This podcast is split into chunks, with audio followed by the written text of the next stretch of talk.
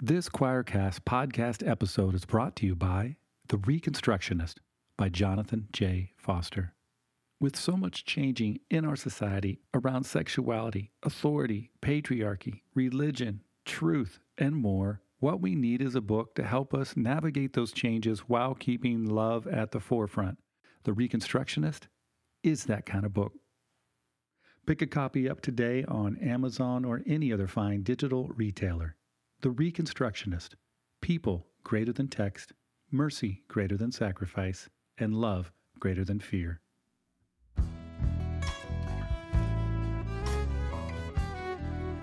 Welcome to Reframing Our Stories, the podcast. This podcast is about provocative conversations with beautiful thinkers about topics that matter and the stories that have helped them reframe their lives. Grab something cozy or put on your walking shoes and let's reframe.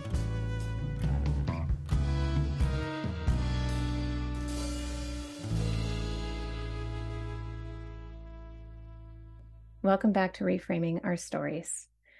Today, you will hear a conversation around a topic that is harder for people to talk about, as we know with the general state of sex education in our country. But it's a it's a conversation that I think we need to have. It's a conversation we need to change so that people can live their best life. And I really loved the conversation today and learned so much because I, this is a growth area for me. And it's a growth area because I grew up in the 80s and 90s. And the topic that I'm talking about are STIs and more specifically herpes. So, growing up, you know, in the 80s and 90s, my education consisted of showing images of genitals that had sores and blisters on them. And of course, the message was if you have sex, you're going to die or you're going to get this disease. And so you can't do it. And I don't remember ever be- being shown ways to have safer sex. I maybe they held up a condom. I don't remember seeing how to put a condom on. And I just think about the many friends who I had who had talked to me about their sexual experiences. And so many of us did not have safer sex, especially within the Christian community. So, what I learned about STIs now is that more and more people have them than we were made to believe. In fact, one in two people will have one in their lifetime. I also didn't know that the main symptom is no symptom at all. Many of us might have an STI and don't even know that we have it because we haven't had symptoms and we haven't gotten tested. I also didn't know that STIs can lie dormant in your body. So today we're talking with Alexandra Harbushka. Alexandra was told that she had herpes. And it was an experience for her that felt pretty earth shattering, as many would feel, right? As we, if we were told this because of how our society stigmatizes STIs. But instead of it getting her really down, I mean, she did get down. as you will hear, she talked about that it took a while it took a while for her to come out of feeling depressed. But instead, after she felt the pain of it, she decided that she was going to make a difference. And so she created Life with Herpes.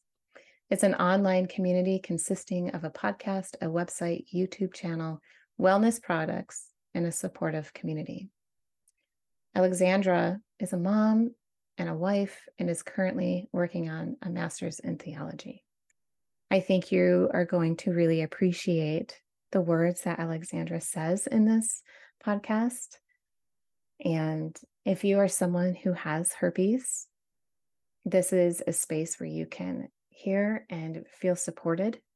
And if you don't have as much education as as I had not had until I started studying sexuality, I think this will be a great podcast for you to listen to to gain some wisdom around STIs. And I think it's going to be something if you are a parent that you are going to change the way you talk about for your children. So please enjoy the episode. Alexandra, thank you so much for joining me. I am so excited to be here, Kara. Obviously, talking about herpes is not something that anybody sets out in life to do. like, it's, it's yes, that is absolutely correct. yes. well, so this is, I mean, first of all, I'm grateful that you that this has become what you have done, like your life's purpose in a sense, or being able to talk about it.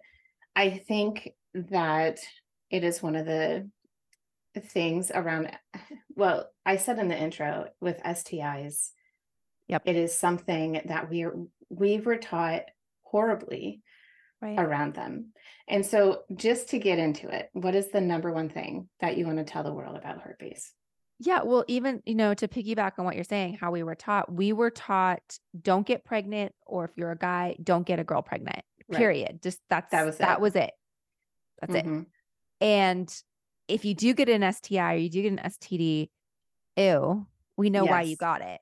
Yes.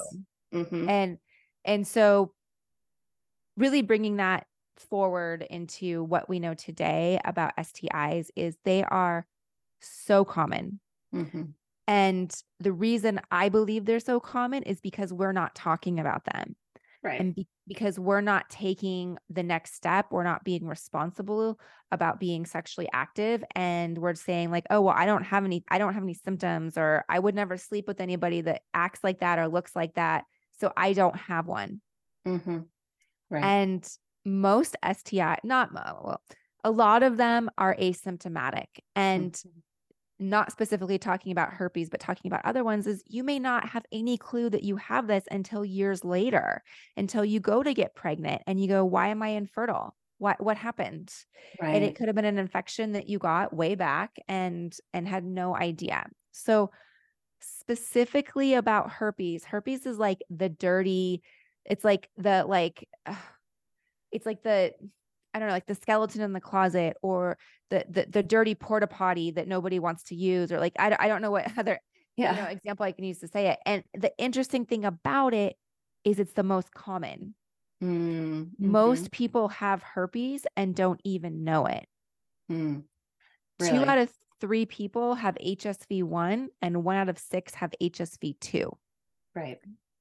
So it's so common and the thing is is most people don't real and 90% of the people living with genital herpes will never be diagnosed.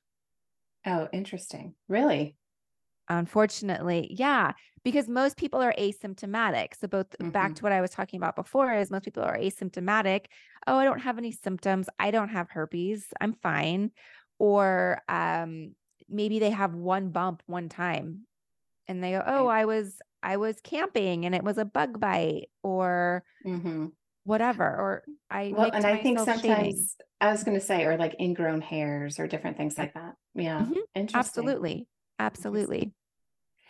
That's so fascinating, and I think too, again, like the stigma around STIs mm-hmm. is big. And one of the I had um, heard a TED talk by a young woman, and she has herpes, and she mm-hmm. talked about getting herpes and she, in her presentation, said the phrase, uh, STIs are a human experience. Ah, uh, mm-hmm. right. And I think so many people don't realize. I mean, like you said, like we were taught that it's dirty, shame on you. I mean, the shame element around STIs is just enormous. And I think also for one, like as I grew up in a strong Christian context of going to youth group all the time and things mm-hmm. like this. And of course, we don't have these conversations. But I think even within the Christian community, for those who um, did do sexually act sexual activities, mm-hmm. I really feel that many people were not safe in terms mm-hmm. of using condoms or different barriers because then it means that we were proactively going to do this activity, which means we thought about it and we planned it, which then also made us more sinful. Ah, I love that. Right. I love that. Absolutely. Well, I'm Mhm. not, yeah, I'm not gonna, well, I'm not really gonna do it. I don't, I'm not, I'm kind of, kind of doing it. Mhm. Right. Right. Um, it's kind of happening. Yeah. We're, we're letting it, we're being reactive, we're letting it happen to us opposed to being proactive and, and making a decision uh, that's in our best interest and our best health. And that, and that's what I talk about a lot to people once they've been diagnosed with herpes. And one of the biggest things is like, well, how do I disclose? How do I date? How do I do this? What do I do? yeah. And the number one thing I say, to say exactly what you just said, is what is it that you want? Do you want to be um, monogamous? Do you want to have multiple partners? What is it that you want? It, do you want your partner to be monogamous with you? And your partner saying, Well, I'm seeing other people. And you're saying, Oh, okay. Yeah. like, okay. Oh, okay. Mhm. Mhm. right and and had we taken that confidence and had we taken that initiative way further back a lot of us wouldn't be in the same situation with sexual experiences that we have whether it's a herpes diagnosis an unplanned pregnancy um, absolute heartache maybe waking up the next day crying your eyes out because you had sex and now you're like oh but he didn't call me Yeah. you know so whatever that and i don't I, I i use the word trauma very i don't i don't i don't take it lightly Mhm. um and so yeah there's a lot of trauma associated with it Oh, for sure. And I just think, I mean, I think about the fact like because the sex education in the United States is so dismal, and because I mean, it's still not incredible, and there's still like only 17 states who require um, medically accurate, comprehensive sex ed. and wow and the others um, mostly promote abstinence or um, do not give medically accurate sex ed, right? Mhm. And so to think about then the numbers of people who do have STIs and like I know, you know, right now like syphilis is on the rise. Mhm. It's one of the um STIs that are, you know, ramping up the most how exciting. Yeah right? Woohoo!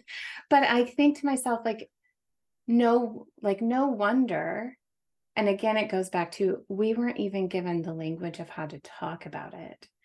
And Right. i think about myself as a sex educator and i'm 100% of like honest in that this is my growing edge as a sex educator because i feel like as someone who, and this is like one of the things I'm working through, but I am someone who has anxiety and I always have anxiety around health from my childhood experiences. Mhm. And and so for me, there I feel like is an element of shame too with the messages I was given. And I do not want to pass that shame on to other people. And so I have to constantly check myself in the way that I am even speaking and what I am trying to say.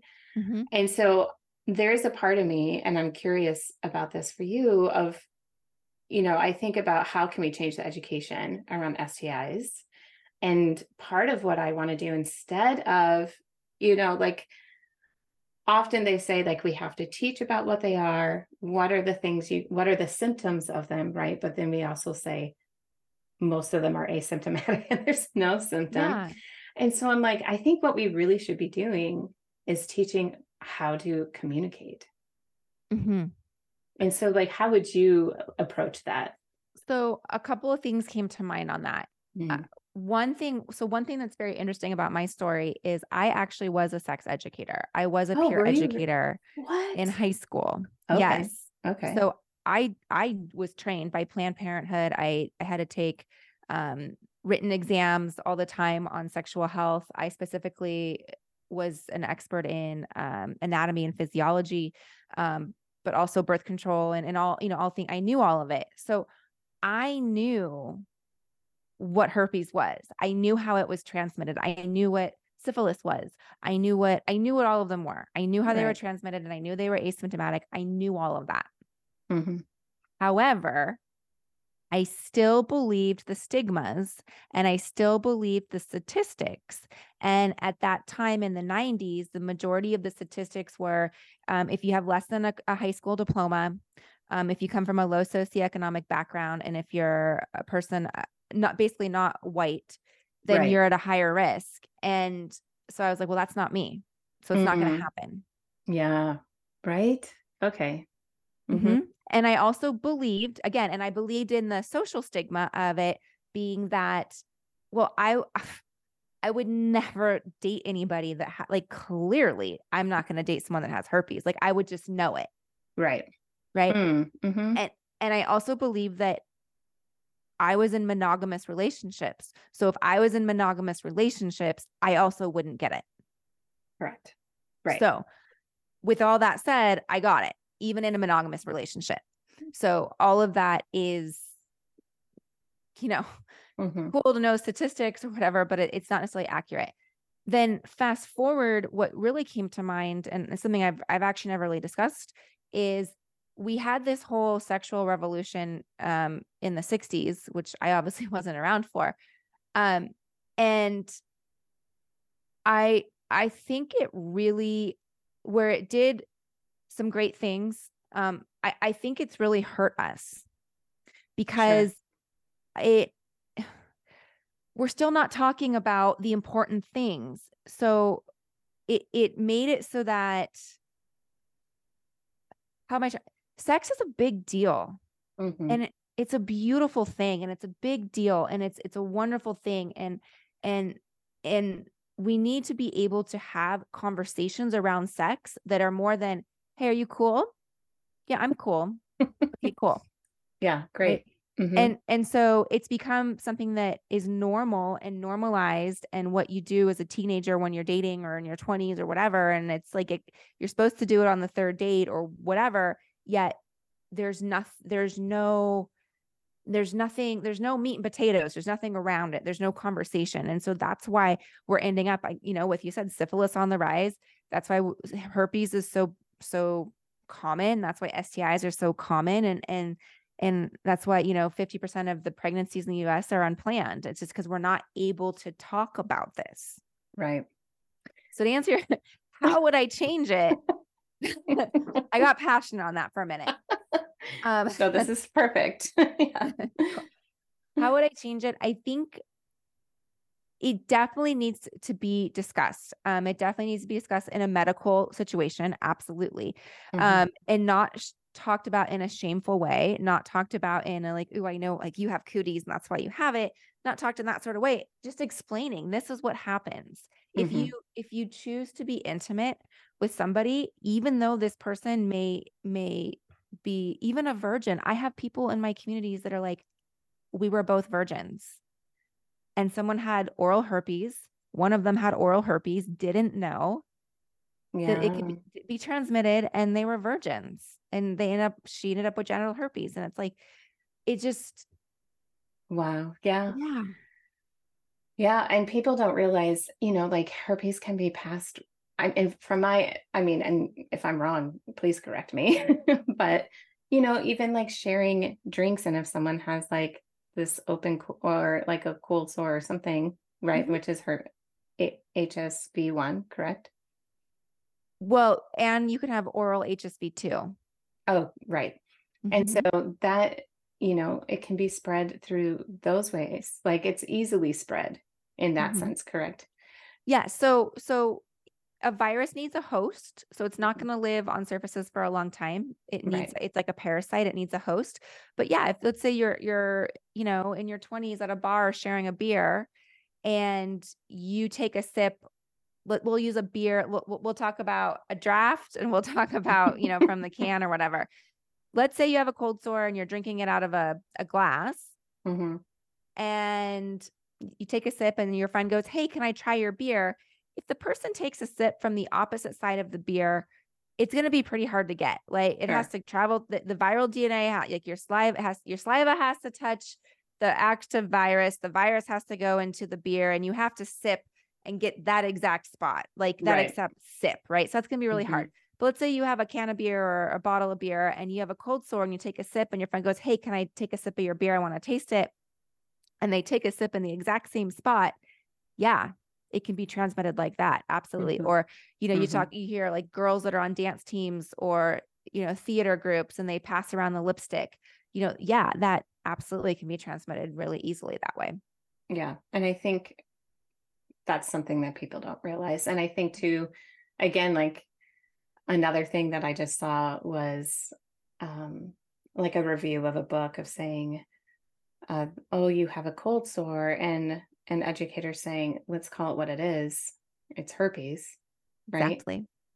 So, like being able to talk about that, but then having conversations with your kids of saying, "Okay, if you are getting, if you have a cold sore, this is what this is, Mhm. and so these are the precautions now that you must take."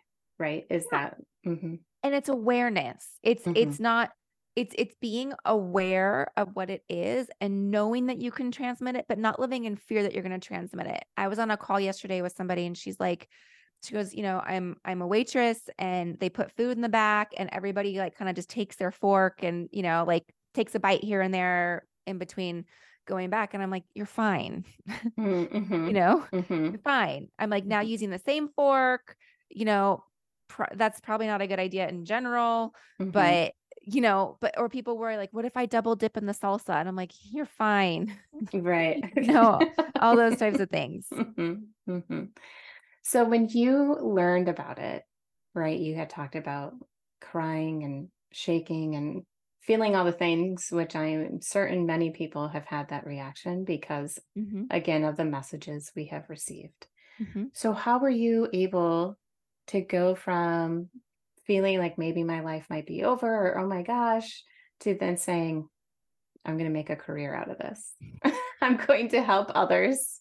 I'm going Well, to talk to them about this. And I'm going to, you know, um, I think it's pretty brave and bold, really, to be like, hi, you know, Yep. life Yep. with herpes. So talk to me about how how that happened. well, it took a while. It wasn't overnight. You're Um, like the next day. yeah, no, it was not the next day. Um, so it was 2011 when I was diagnosed, and it took me a full two years to come out. I call it an Eeyore phase, and we know Eeyore and Winnie the Pooh, and he has the rain cloud over him every single day. Yeah. And I was Eeyore for two years. I I look back at pictures. It was funny. My mom just um was my my birthday's coming up, and so it was like a reminder of like, oh, here you were on your 30th birthday, and I looked at myself, and I'm a completely different person. And um, I was diagnosed at 28, and it took me until I was 30 Mhm. to really get out of to get out of to leave my Eeyore phase. And it was just so interesting to see those pictures of me on my 30th birthday. And I'm like, whoa, what a different person I am today. Um, but but I stayed in the relationship. I didn't believe I was worthy of anybody else. I believed that I had to stay with him because we both had herpes. I believed that um, you know, anybody else I would date would I, I I believed I could find somebody else, but but he would be like pity, like, well, I'll I'll take you. Like Mm, you have her, well, I'll take you. You know, sure. and and and I didn't believe I could go out and find someone I loved and somebody I wanted to be with and somebody that loved me unconditionally and loved me regard like herpes wasn't an issue. Like, oh, you have herpes? Okay. I didn't believe that. hmm So fast forward to 2017 when I launched Life with Herpes, I was asked to speak at a conference and I had a different podcast and was talking about different things. And one of the things that was specific that I was asked to speak on was something vulnerable. And so I made, you know, my whole PowerPoint, had it ready to go. And, and I talked about getting into debt in my 20s. And I showed it to my husband, my then boyfriend. And he's like, Alexandra, everyone has debt in their 20s. Big deal you know, um, you need to talk about having herpes. And I was like, no way. I mean, there's no way I'm going to do Mm, this. Absolutely mhm. not. And he's like, this is who you are. You're passionate about it and you can help people. So you should talk about it. Oh wow. So I Mhm. did. Oh, that's great. So how did it go? What- was, It was that like your the first time being able to terrifying, t- yeah. absolutely terrifying. I bought a really good dress for it, of course. Like I had to, you know, look the part. Um, but um, it was terrifying. But at the same time, it was very interesting what happened because the room got quiet. Um, people listened Mhm. and they either they came up to me afterwards and either said, I have it too, and I've never told anybody Oh. how, like, thank you, or or I don't have herpes, but I have my own story that Yeah. I struggle with that I would be absolutely petrified if somebody knew that I had this. that Mhm. I'd be I would be paralyzed if I had to share this with people. And Mhm. people real we all have our own issue. Mine's herpes. Everybody has their own issue and we have to realize that this story this the situation is given to us to learn. It doesn't happen to you, it's given to you Mm. and it's your responsibility to take it and seize it. You don't have to be like me and talk about it for a career, but you can take it and use it and support people in the way that you feel is what is going to help. Yeah. I I have been writing um a chapter for a, a book, which is exciting. But one of the things I've been talking about is this element of secrecy that every person has in around sexuality. I Mm. said we all have our shh, you know? Yep. And I think so often people are terrified because of these weird rules and laws or Yep. um nor things that we think are normal that necessarily might not be but we have deemed to be um you know i don't know how to say it but just like the proper i'm using air quotes like the proper way of functioning and being a human in our society. And if ever we make a mistake or if ever we have a moment where we go against our better judgment or what have you then we have the secret and then we are built with shame and then it just takes and then it's like that's how we operate then we operate as this mode of feeling like i feel like there's so many of us walking around with just loads like carrying loads on our shoulder Mhm. and feeling miserable about ourselves which then you see um, being acted out and how we are treating other people Mhm. You know and i feel often like if we could learn how to talk about sexuality in a way that was open in a way that recognizes like everyone has a story like you said like our Mhm. society in general would be a healthier place Absolutely. And and to piggyback on what you were saying that you're like when when when you came from the youth group or the kids that come from um a very religious background, they're still going to have sex, yet they're not doing it responsibly because it's shameful or we don't want to actually admit that we're doing it and it's just going to happen. And so they're technically at a higher risk Mhm. because it wasn't discussed in the home. It w- wasn't discussed in the youth group. It, you might, you probably went to um, a religious type of school. It's not taught in the school, and so you're just sent out. Um, and and also to add on, you know, like I said, the sexual sexual revolution. Um, it just kind of we just kind of went with it and didn't catch up.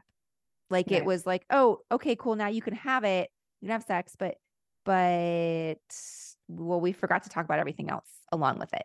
Yeah. Well, I like I my health class in high school, I'm trying to think back, but the one thing, the one class that I remember is the slideshow of genitals. Just here they are, and then the ones that had some sores and blisters on them. And that's what we were told. I don't I do not remember, and maybe they showed it, but they I don't remember them talking about condoms or saying the maybe they said the word condoms. I don't remember seeing one Mhm. or showing how to use it, you know? And I just think about like that alone is misguided education, like we said before, because that's showing if you do get a symptom, which more like more often than not, people don't. Mhm. And then again, that, you know, it's just, it's, it's fascinating to me that we're not preparing ourselves to live the fullest life that we could have because of fear over our bodies that are naturally designed for Mhm. you know some people don't have sexual desire some people you know um feel are living asexual lives Mhm. but there's also a population of people who this is just something that are the human species does Mhm. are part of nature, right? Like this Right. is what nature things in nature do is they um I don't know. I don't know what I'm yeah. trying to say. Do you know what I'm saying? I well, just feel like it's absolutely ridiculous that this is something that humans engage in and we're still like, let's not talk about it. Let's not right. know how to do this properly or like we'll talk well yeah and and being a parent I, I was thinking about this i teach my son everything right like how to wipe how to how to wash yourself how to go to the bathroom how to use a pencil how to eat how to cook all these things but i'm not going to teach him how to have sex right yeah. yeah. and that's one of the most important things out there it's it's mm-hmm. it's equally as important as driving a car and yes. it's like it's like basically not talking about sex to your children se- se- sexual health you know and what it is we don't need to get into right. um positions or th- I, am not talking that i'm talking no. about sexual health reproductive health anatomy and physiology how do we use protect all that um it's like giving your 16 year old a key keys to the car and never putting your 16 year old behind the car and say go for it have fun let me know yeah I it's know. exact same thing it's the same thing for sure mm-hmm. and just as dangerous and just as life threatening. Mm-hmm. So, what do you talk about with your community around disclosure? So, I like to get, I like the person to get really crystal clear on what she or he wants. Because mm-hmm. what ends up happening a lot of times is people will say, Well, I was just going along with it. I just was into the casual sex because that was what was expected, or that's just what's normal, or I'm 25, or whatever. It's just what it was. And I often ask them, like, is that something that you still want? And if you do, great, like you can still do that. The herpes doesn't need to hold you back. Um, and there's there's ways to do this and and and and all that. But if it's not what you want, there's also other ways to do this. And and so number one, I like people to get really crystal clear on what it is that they want, mm-hmm. not what society wants or not what you think is expected. And then number two, I like to say, let's have this conversation when you're ready to be intimate. So, is that date one? Is that like, are you DTF? Are you going out to do this? Or is this, hey, I'm dating because I want to get to know this person and I think there might be a, re- a long relationship and figure out where you are in that. And when you're ready to have sex, like mm-hmm. when it, that that could be three weeks, that could be three hours, yeah. what is it that when are you ready and and the next thing is what does you want what do you want out of the relationship is it something that's super casual and if it's super casual it goes like hey look we're just here we're whatever i just met you and this is what we're going to do and you should know that i have herpes and this is what i'm going to do to help prevent transmission or we're going to use a condom or i'm on the antiviral or i don't get outbreaks often or whatever whatever mm-hmm. it is um, if it's somebody that you're like, this is somebody I want to have a longer relationship with, or I see a, a future with, then use it as a discussion to talk about your relationship and talk about what you want and use it as an opportunity to to talk about sexual health and hey have you been tested before and um you know the reason why it's important to me is because I didn't have these conversations in the past and I ended up getting something from somebody that was asymptomatic and he or she didn't know. And I ended up getting genital herpes. And I don't want to catch something else, nor do I want to unintentionally give you something. So I think it's important that we both go get tested and know know where we're at. What questions do you have? And you just make it hmm. very um level playing field. It's not it's not and a lot of women we come at we come at it like I've sinned, I've done something wrong. Please accept me and forgive me. And that's not it. Yeah. Yeah. I know that I feel like that's the hard part I I would think to work through is mm-hmm. that element of and I'm curious if you think of this as more gendered, but I'm curious if you see with your clients who has the more shame or who feels the more stigma? Or do you feel uh, like it's pretty equal across the board? So more women than men have herpes. Oh, really? So statistically, yeah. Mm-hmm. Um, definitely the women deal more with the sh- with the the sexual shame, mm-hmm. the taboo shame. Um, but the men are also equally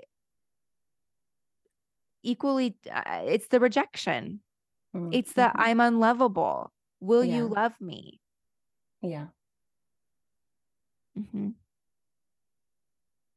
I don't know why I'm getting quiet, but I just think about how people would feel, you know, and just um just the fact that it just it really just touches the core of Mhm.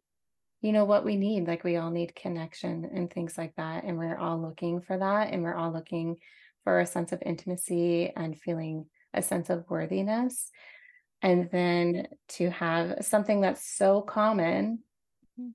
that virtually people go unknowing you know virtually unknowingly get to then be put in this position of feeling of feeling all those things you just talked about like it's just it makes me feel so sad you know? It makes me just like want to hold people and hug them and be like no why can't we change this? And so i Right. guess like my my my question to you then is uh, is do you see our conversations and our knowledge around STIs changing in the way that we treat people and things around STIs? I do. I've seen a huge change. So back in 2011, when I was diagnosed, there was nothing. Of course, and again, I knew everything there was to know to know about it. I even pulled out my binder from, you know, from Planned Parenthood that was from the 90s.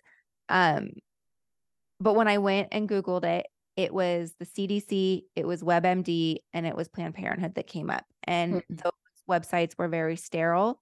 They were Yeah. very bullet point, you know, with a little picture of a blue person, you know, like a little Mhm. cartoon or, you know, like a image of somebody. Um, and it didn't, it just, it made you feel more stigmatized. And that was all there was.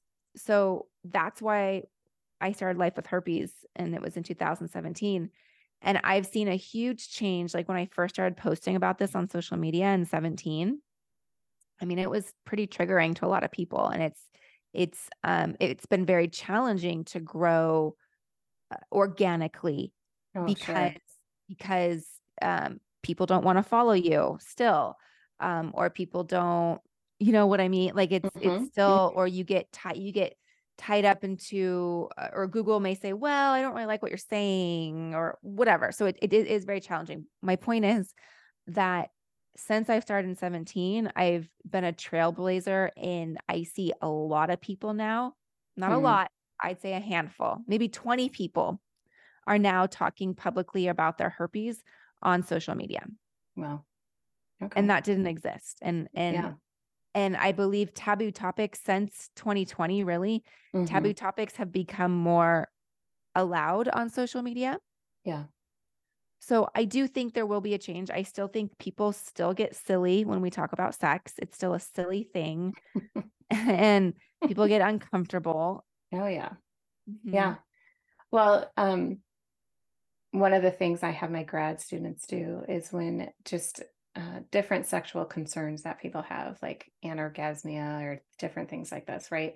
I have them Google them and to see what comes up. And Mhm. all the students talk about the fact that so much of of when they search these common sexual concerns that the first things that do come up are those medical pages that and they said exactly what you did that it feels very sterile that it feels very like um here's the facts go talk to your provider Mhm. and then we talk about how isolating it actually feels to try to talk to a provider since Mhm. many people haven't really even been trained in how to talk about sex like in a Mhm. doctor's office and what that feels like and any bias that may come up within that space and then um, they commented on how nice it would be if following maybe the factual information was an area of support which Mhm. they said they saw very little of and Mhm. so the fact that,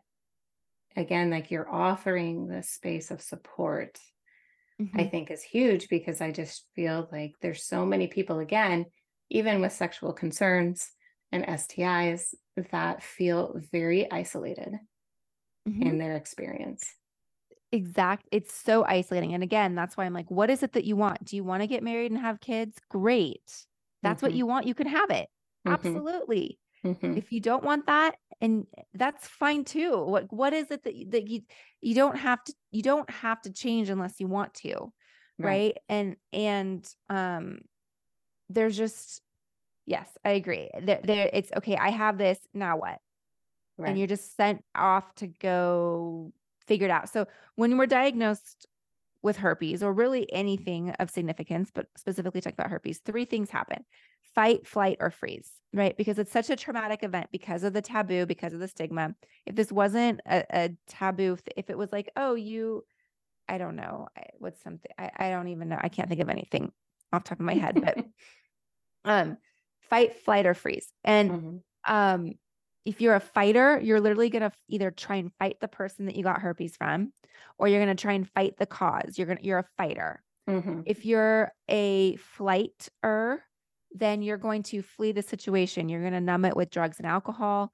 You are going to disassociate with the fact that you have herpes. Like oh i'm just not, i can't deal with it. And and this typically is a fighter is a type of person that doesn't typically disclose they have herpes because Okay. it's too traumatic to even go there Yeah.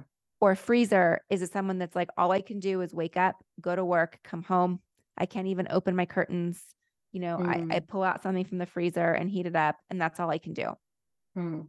and so when we have these situations when we're diagnosed what we go into we, we we experience all but we go into one of them our dominant one and there's no support for that Mhm. What do we do? What do we do if we're a fighter? What do we do if we're a freezer? What do we do if we're if we're flighting? What do we do if we're numbing with drugs and alcohol? How do we support that? And that's specifically what I do. Mm, I know that's great. So, um, what have you talked about with people around rejection? Because I- Rejection, yeah, yeah, it's it's basically it's well, it's inevitable. Right. Everyone's going to get rejected for something. Like I've been rejected plenty of times without having herpes. right, right. Um, so it's gonna happen. But but rejection happens for three reasons. The person is either not emotionally like they just not, not there. emotional like silly. Mhm. Yeah, it's they're they're not emotionally there to talk about it. I use the example, um, you know, if you're an adult and your boyfriend can't even get pick up tampons for you because he's embarrassed, like that's not a good sign. yeah. right. That type of thing. Let's just say goodbye now. Yeah. right. Like we're not 12 years old. Ew, Right. gross. Right. Right. So that type of situation, or they're just silly about it. They can't talk about it, or they joke about it, or they just beat around the bush. That there. So that person. The other is the person is has a deep rooted belief that is not going to change, and he or she Mm. does not want to change that. Right. So I use the example, I can you can use it as with politics, you can use it with religion. You could say someone of the Catholic faith is not going to agree with the Jewish faith, and someone of the Jewish faith is not going to agree with the Catholic faith. Ever, ever, ever. They're never going to agree on the Mhm. same fundamental values. It just doesn't work, right? So this person is deeply rooted in a belief about herpes or STIs or sex that doesn't align with who you are. Mhm. That's the second reason. Number three, the person's just not into you. Right. And Yeah. that's always the hardest because we think, because usually, if you- so, if you don't have herpes, usually one or two get overlooked. Mhm. And then, like, three weeks later, it's a huge breakup, and you're like, well, what happened? But if you really look at it, you get rejected. That's one of those three reasons. And, and like people will say, oh, but, but he really, he says he really loves me and he really, really loves me and he wants to be with me, but he just can't get over it. And I'm like, he has some deep rooted belief that it's that's that's overpowering Mhm. his his thought he, he can't change it like he doesn't want to change it and so we have to look at it as this person just isn't the right person like it's just Right. not going to work long term Right. and that's okay yeah.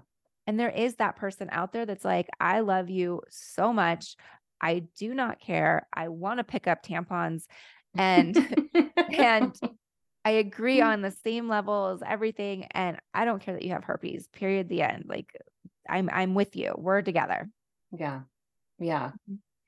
I know. I think that's really good to know. And I feel like overall, everyone needs a little help with rejection in terms of just how to process anyway. Right. I think that's the one thing I tell parents I say um, you need to teach your kids coping skills around rejection because mm-hmm. everyone has a really hard it's, time. Yeah, everyone has yeah. Nobody likes it. No, it doesn't feel good. It but feels... we have to believe rejection is a redirection. Oh yeah. Oh, I love that. Rejection mm-hmm. is a redirection. I feel like that could be turned into a song. Um, so what what have you learned about yourself in this process of deconstruction of having an STI so and then helping much. others? Yeah, so much. I would say um, so.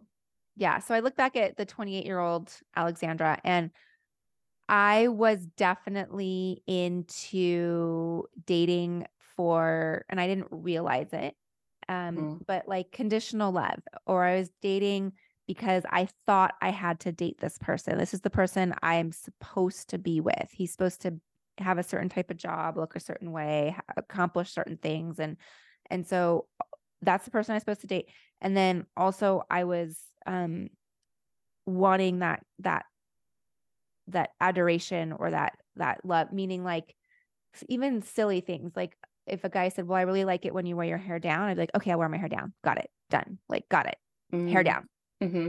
Mm-hmm. um so i wasn't true to who i was and i didn't realize that until much later and and getting herpes forced me to wake up and say you are the prize you are the absolute prize and you you're going to evolve and change and and that person is going to see you and want you and love everything about you and want to grow and change with you um you know i wasn't a done like it wasn't i'm still not done learning and changing and looking at myself and going oh that makes sense or peeling mm-hmm. back this issue or that issue or whatever mm-hmm. it definitely made me less uh, judgy yes. less mm-hmm. you know like like oh, why is that person doing that? Interesting. Mm-hmm. You know, it's like, mm-hmm. oh, okay, mm-hmm. cool. That's what you want to do. Awesome. As long as you're not hurting anybody along the way, I'm all about it. Mm-hmm. So it definitely allowed me to have more empathy towards people and all of their experiences. Yeah. I tell people all the time that becoming a sex educator has made me a better Christian. I love it.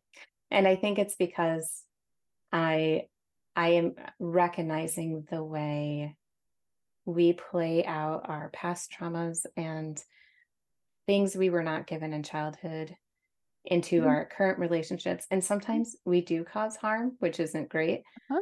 um but it's always a part of the learning experience you know and so i offer again i'm not as judgy as i think i once was and i would mm-hmm. recognize where people just need a sense of forgiveness and support like i talk about all the time like wouldn't it be interesting how we could um, be as a society if instead of throwing shame at people, we say, What do you need? Exactly. How do I, how can I support you? Yeah. Back to, you can use a, a biblical reference like, who's going to cast the first stone here? Yeah, exactly. Yeah. If you have, if you, if you've not sinned, please throw the first stone. Please. Yeah. yes. Exactly. Yes. Yes. Exactly. Go for it. so speaking of that, I see that you're getting your master's in theology and I am just very intrigued. So I I'm I graduated. You I'm, did. I, I thank you. I accomplished it. you know, it's so interesting. It started off I had a baby and I was just so overtaken by this incredible gift to be a mother and mm-hmm blessed and why was I so lucky and how like I'm even getting emotional talking about you know like how did yeah. I, how did my husband and I get so blessed to have this beautiful baby when I know there's lots of couples out there that struggle and and why was I blessed? And so I wanted to learn more. I wanted to go back. I I grew up in the church and I grew up going to youth group and all that. And mm-hmm. then I mm-hmm. kind of went away from it. Um and I thought, well, I want to do a Bible study class. And I thought, well, let me just take an online class, like a, at a university. I don't really, I don't know if I go to Bible study, I like, I don't know. I'll, I'll take a, a university level class. Mm-hmm. And so class by class by class by class, I suddenly was like, oh, I'm close to a master's. Oh, wow. And, and so I finished it. Um, with it being said, I believe it was like a divine calling or intervention. And it's something that I didn't realize that I was already using. Um, mm-hmm. Um, do supporting and, and speaking and, and obviously talking about some really tender topics. And so now it's been this wonderful tool that I can use if people want pastoral counseling or if people Sure. are faith-based, great. If Mhm. you're not, also cool. Like we don't need to go there. That's also great. Mhm. Um, but being able to use it and I, and I really feel that it's been such a blessing in my life to have to have like reconnected and taken it to this level. Yeah, that's great. Yeah, I find the same. I do the same thing within coaching and things with people who who are faith-based and stuff and just to give it a different kind of language and more and to also to be able to speak to I think to all the things that we were told in a Christian context that aren't necessarily correct or um helpful. Well, it was You know? yeah, you know, sex sex within religion was used as a control Yeah, mechanism, you Yeah, know, and so 100. it's unfortunate that that's the case. And but there's a lot of what's in the Bible about sex that's great, and Mhm. and I think that that we should still look back at that and like Mhm. like oh maybe it was accurate, you know. Um, but using it as a control tactic is, is wrong, and and and trying to um curb people of their desires is I you know I think wrong. And again, it was just used as a way to keep people you Mhm. know going Yeah. down a path Yeah. um on that a great resource for couples and and sex is it's a faith-based podcast community it's called one extraordinary marriage and Oh, yeah. they are you familiar with them Yeah. I mean, I Oh. I know who they are. Yeah. yes it's I know them. fabulous if that's something that you guys want to I, I always give them shout outs when Oh, that's great. when um when possible so that's a great way to go as well Cool. So I ask all of my guests, what story are you reframing today? I'm restraining, restraining, reframing that um, we all have our own personal crisis, our own personal 9 11.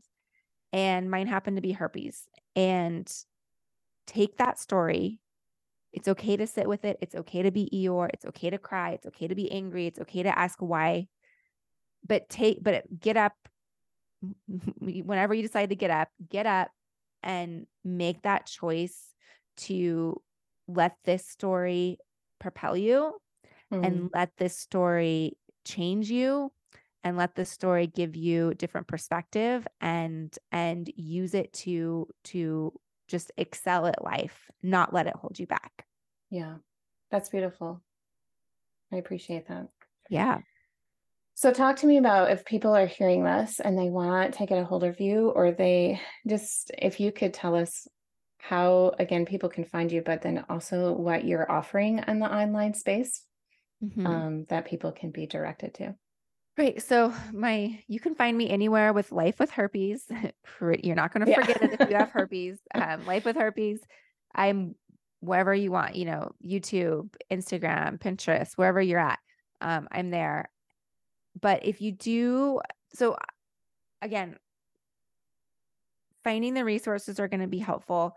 Um, and and and ideally finding the community and that's why i created a community of people all over the world. That's going to be your best way to heal. That's going to be your best way to also support others. When you when you teach others or support others you yourself heal along the way. So there's just it's so many benefits and so many different facets within the community the secret society um so definitely i'm all about that if you are new to herpes or like where do I start or I need information, I do have a free ebook. It is outbreakremedies.com. It's a 21 page ebook talking about outbreaks and what do we do and how do we speed up recovery and and um, how do I deal with the pain and all sorts of things like that. So I do have Mm. that if you want to download that. It is free. It's outbreakremedies.com. Other than that, I would love to see you in the community. So just check out Life with Herpes and I'll I'll see you. That's great. Alexandra, I think what you're doing is wonderful. And I'm really glad that you were able to, you know, experience the Eeyore because that's grief, right? We have to be in our grief and that's okay.